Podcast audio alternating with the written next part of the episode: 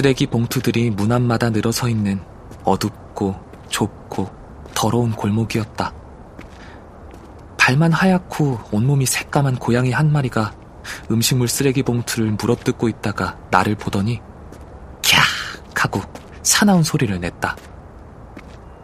그 골목 끝에 연저의 집이 있었다. 문을 두드릴 필요도 없었다. 골목으로 나 있는 창은 열려 있었고 그 앞에는 헤드폰을 낀 채 책상에 앉아 공부하는 연저의 모습이 정면으로 보였다. 연저의 뒤로는 낡은 텔레비전이 켜져 있고 후줄근한 트레이닝복 차림에 머리가 허연 아저씨가 넋을 잃고 그것을 보고 있었다. 텔레비전에서만 보던 가난한 집이 거기 있었다.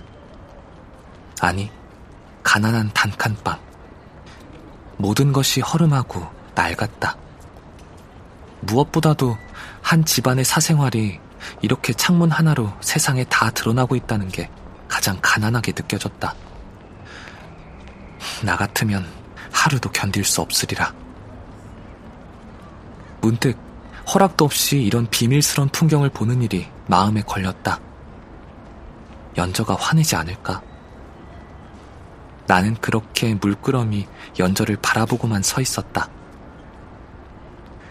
지금 연저와 나는 서로 마주보고 있는 셈이었지만 헤드폰을 끼고 책을 읽고 있는 연저는 전철에서 만났던 바로 그날처럼 나의 존재를 알아채지 못하고 있다.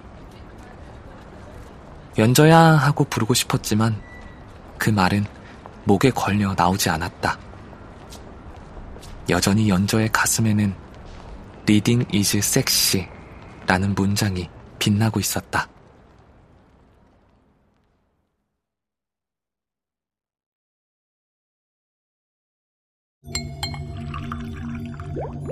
KBS 오디오북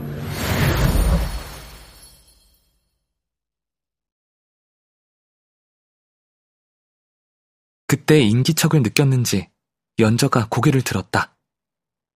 연저의 얼굴이 스위치를 켠 듯 순식간에 환해졌다. 어머, 너 어떻게 알고 왔어? 연저의 외침에 힘없이 텔레비전을 보고 있던 아저씨가 고개를 돌렸다. 아버지, 내 친구 민기야. 인사드려, 우리 아버지야. 아프셔서 말은 잘 못해. 나는 방충망을 사이에 둔 채 연저의 아버지에게 꾸벅 인사를 했다. 어머니처럼 선량한 얼굴이었지만 그 얼굴은 병색이 짙었다. 아버지, 나 나갔다 올게.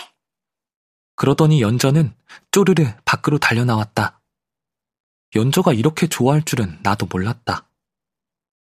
연저는 나오자마자 내 팔에 매달리며 말했다. 어쩌면 전화도 없이 오냐? 시험 공부 안 해? 이렇게 쪼르르 나오면 어떡해. 님께서 직접 왕림하셨는데 감히 공부를 어이하오리까.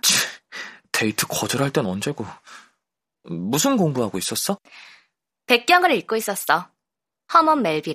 아, 고래 미친 선장 나오는 거? 그 그레고리 팩이 주연이었는데. 응, 맞아. 영화도 있어. 내 이름은 이슈마엘이다. 영화도 그렇게 시작하지 않았니? 음, 듣고 보니 그런 것 같은데. 이슈마일이란 이름을 들어본 것 같다.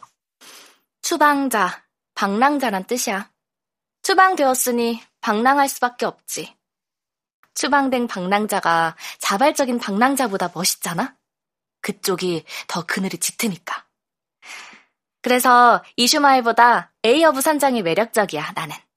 이슈마일은 그럼 누구야? 그 소설의 화자야. 선원으로 나오는. 에휴, 모의고사 공부한다는 애가 뭘 그런 걸 읽고 있냐. 얘가 뭘 모르네. 모의고사라는 건 원래 독해력과 언어 능력이 우수해야 잘 치는 거야. 그러니까 보다 수준 높은 시험 공부지. 우리는 골목길을 빠져나와 거리를 걷기 시작했다.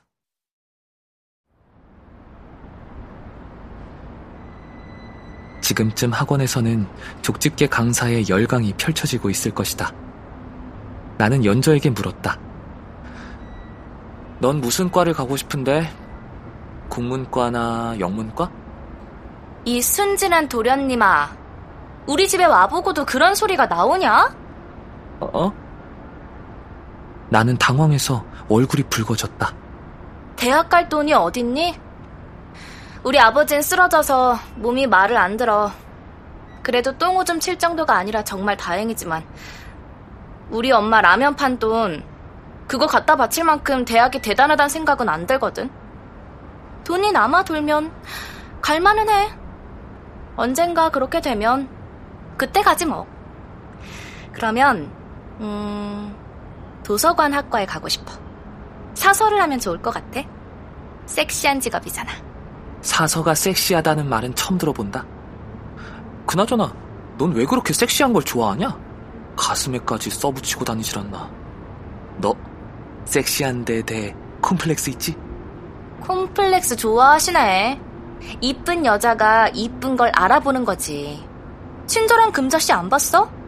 거기서 이영애가 그러잖아. 이쁜 게 좋아, 뭐든지. 난 섹시한 게 좋거든, 뭐든지. 내가 워낙 섹시하다 보니까. 그래, 그래. 이제부터 섹시한 년이라고 불러주지. 섹시한 년. 나는 속으로 그렇게 웅얼거려 보았다. 괜히 몸이 근질거렸다. 그 말에 떠오르는 건 포르노 잡지의 표지 모델 같은 여자들이었다. 어떻게 봐도 연저와는 연관되지 않는 말이었다. 나는 연저에게 다시 물었다. 그럼 졸업하면 취직하는 거야? 그래야지. 지금도 아르바이트는 열심히 해. 오늘은 쉬는 날이지만. 어제도 매장 옷 정리 일하고 오던 길이었어. 그랬니? 난 학원 땡땡이 치고 바로 그 친절한 금자씨를 보고 왔는데. 이거 좀 찔리잖아. 뭘 찔려 찔리긴. 나도 읽던 책 재밌으면 아르바이트 제껴버려. 그래서 자주 잘리지. 사실은 실업계로 갔어야 했는데 책 읽기엔 아무래도 인문계 쪽이 나을 것 같아서. 취직하려면 무지 힘들 거야. 하지만 뭐 아르바이트를 몇 항이고 뛰어서 메꾸면 돼. 아무리 밝게 말해도 나는 연저의 마음이 안쓰럽게만 느껴졌다. 내가 연저였다면 친구들과 형편을 비교하는 것만으로도 죽고 싶었으리라. 대학 입시를 걱정하지 않는 고등학생을 만난 게 처음이라서 나는 기분이 다 이상했다. 이런 삶도 있다. 내 친구들은 대학에 못 가면 죽을 것처럼 살고 있는데. 그러는 넌 무슨 과에 가고 싶은데? 연저가 물었다. 음, 맞춰봐. 영화과. 어, 어떻게 알았어? 어떻게 알긴? 입만 열면 영화 얘기만 하면서? 나는 입을 다물었다. 내 꿈은 그게 무엇이든 영화와 관련된 일을 하는 것이지만 영화과에 가겠다는 얘기는 입도 뗄 수 없다. 하지만 그런 얘기를 연주 앞에서 했다가는 또다시 멍청이 소리를 들을지도 몰랐다. 난 책만 읽을 수 있으면 돼. 책만 읽을 수 있으면 뭐를 해도 상관없어. 그런데 무슨 일을 하든 차 타고 다니면서나 집에 와서는 책을 읽을 수 있잖아. 책을 못 읽는 직업이란 없지 않아? 그래서 내 인생은 무조건 만족스럽게 되어 있어. 어느 과를 가든지 영화 공부는 따로 할 수 있다고 생각해서 나도 그만큼 양보할 수 있긴 했다. 대학까지만 부모 뜻대로 따라주고 부모의 체면을 세워주면 그 다음에는 내 마음대로 살 거라는 계산이었다. 그러나 내 나이에 타협치고는 참 불순하고 불결하다. 나는 괜히 연저에게 주눅이 드는 기분이었다. 한편으로는 그렇게 말하기까지 연저가 겪었을 갈등이 짐작이 가 가슴이 뭉클하면서도 또 한편으로는 그렇게 분명하게 자신의 삶을 탁탁 정리해서 합리적인 결정을 척척 내려버리는 그애에게 반발도 일었다. 치, 잘난 척하긴 어지간히 잘난 척해. 그런데도 연저는 전혀 기분 나빠하지 않았다. 원래 책 좀 읽는 애들은 잘난 척해. 사실 좀 잘났거든? 아이 그 여걸. 나는 내 팔에 매달려 있는 연저의 팔뚝을 꼬집었다.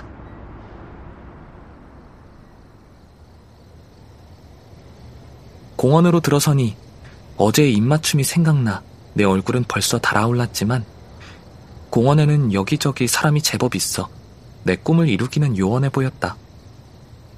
하지만 입을 맞추지 못해도 나는 충분히 만족스러웠다. 연저와 있는 이 순간이 행복했다. 이 순간 자체가.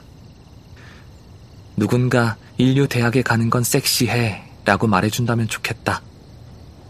그러면 나는 이제부터라도 흔들림 없이 그 게임에 내 청춘을 걸 수 있을 텐데. 우리는 겨우 빈자리를 하나 찾아내 나란히 앉았다. 어둑어둑해지는 저녁 빛 속에서 가로등이 비로소 켜졌다. 그 빛을 받자 연저의 가슴팍에 써진 그 빛나는 문구가 다시금 반짝였다. Reading is sexy. 연저의 가슴 위로 작은 별들이 떠오른 것만 같았다. 나는 이 별들을 오래도록 보고 싶다고 생각했다.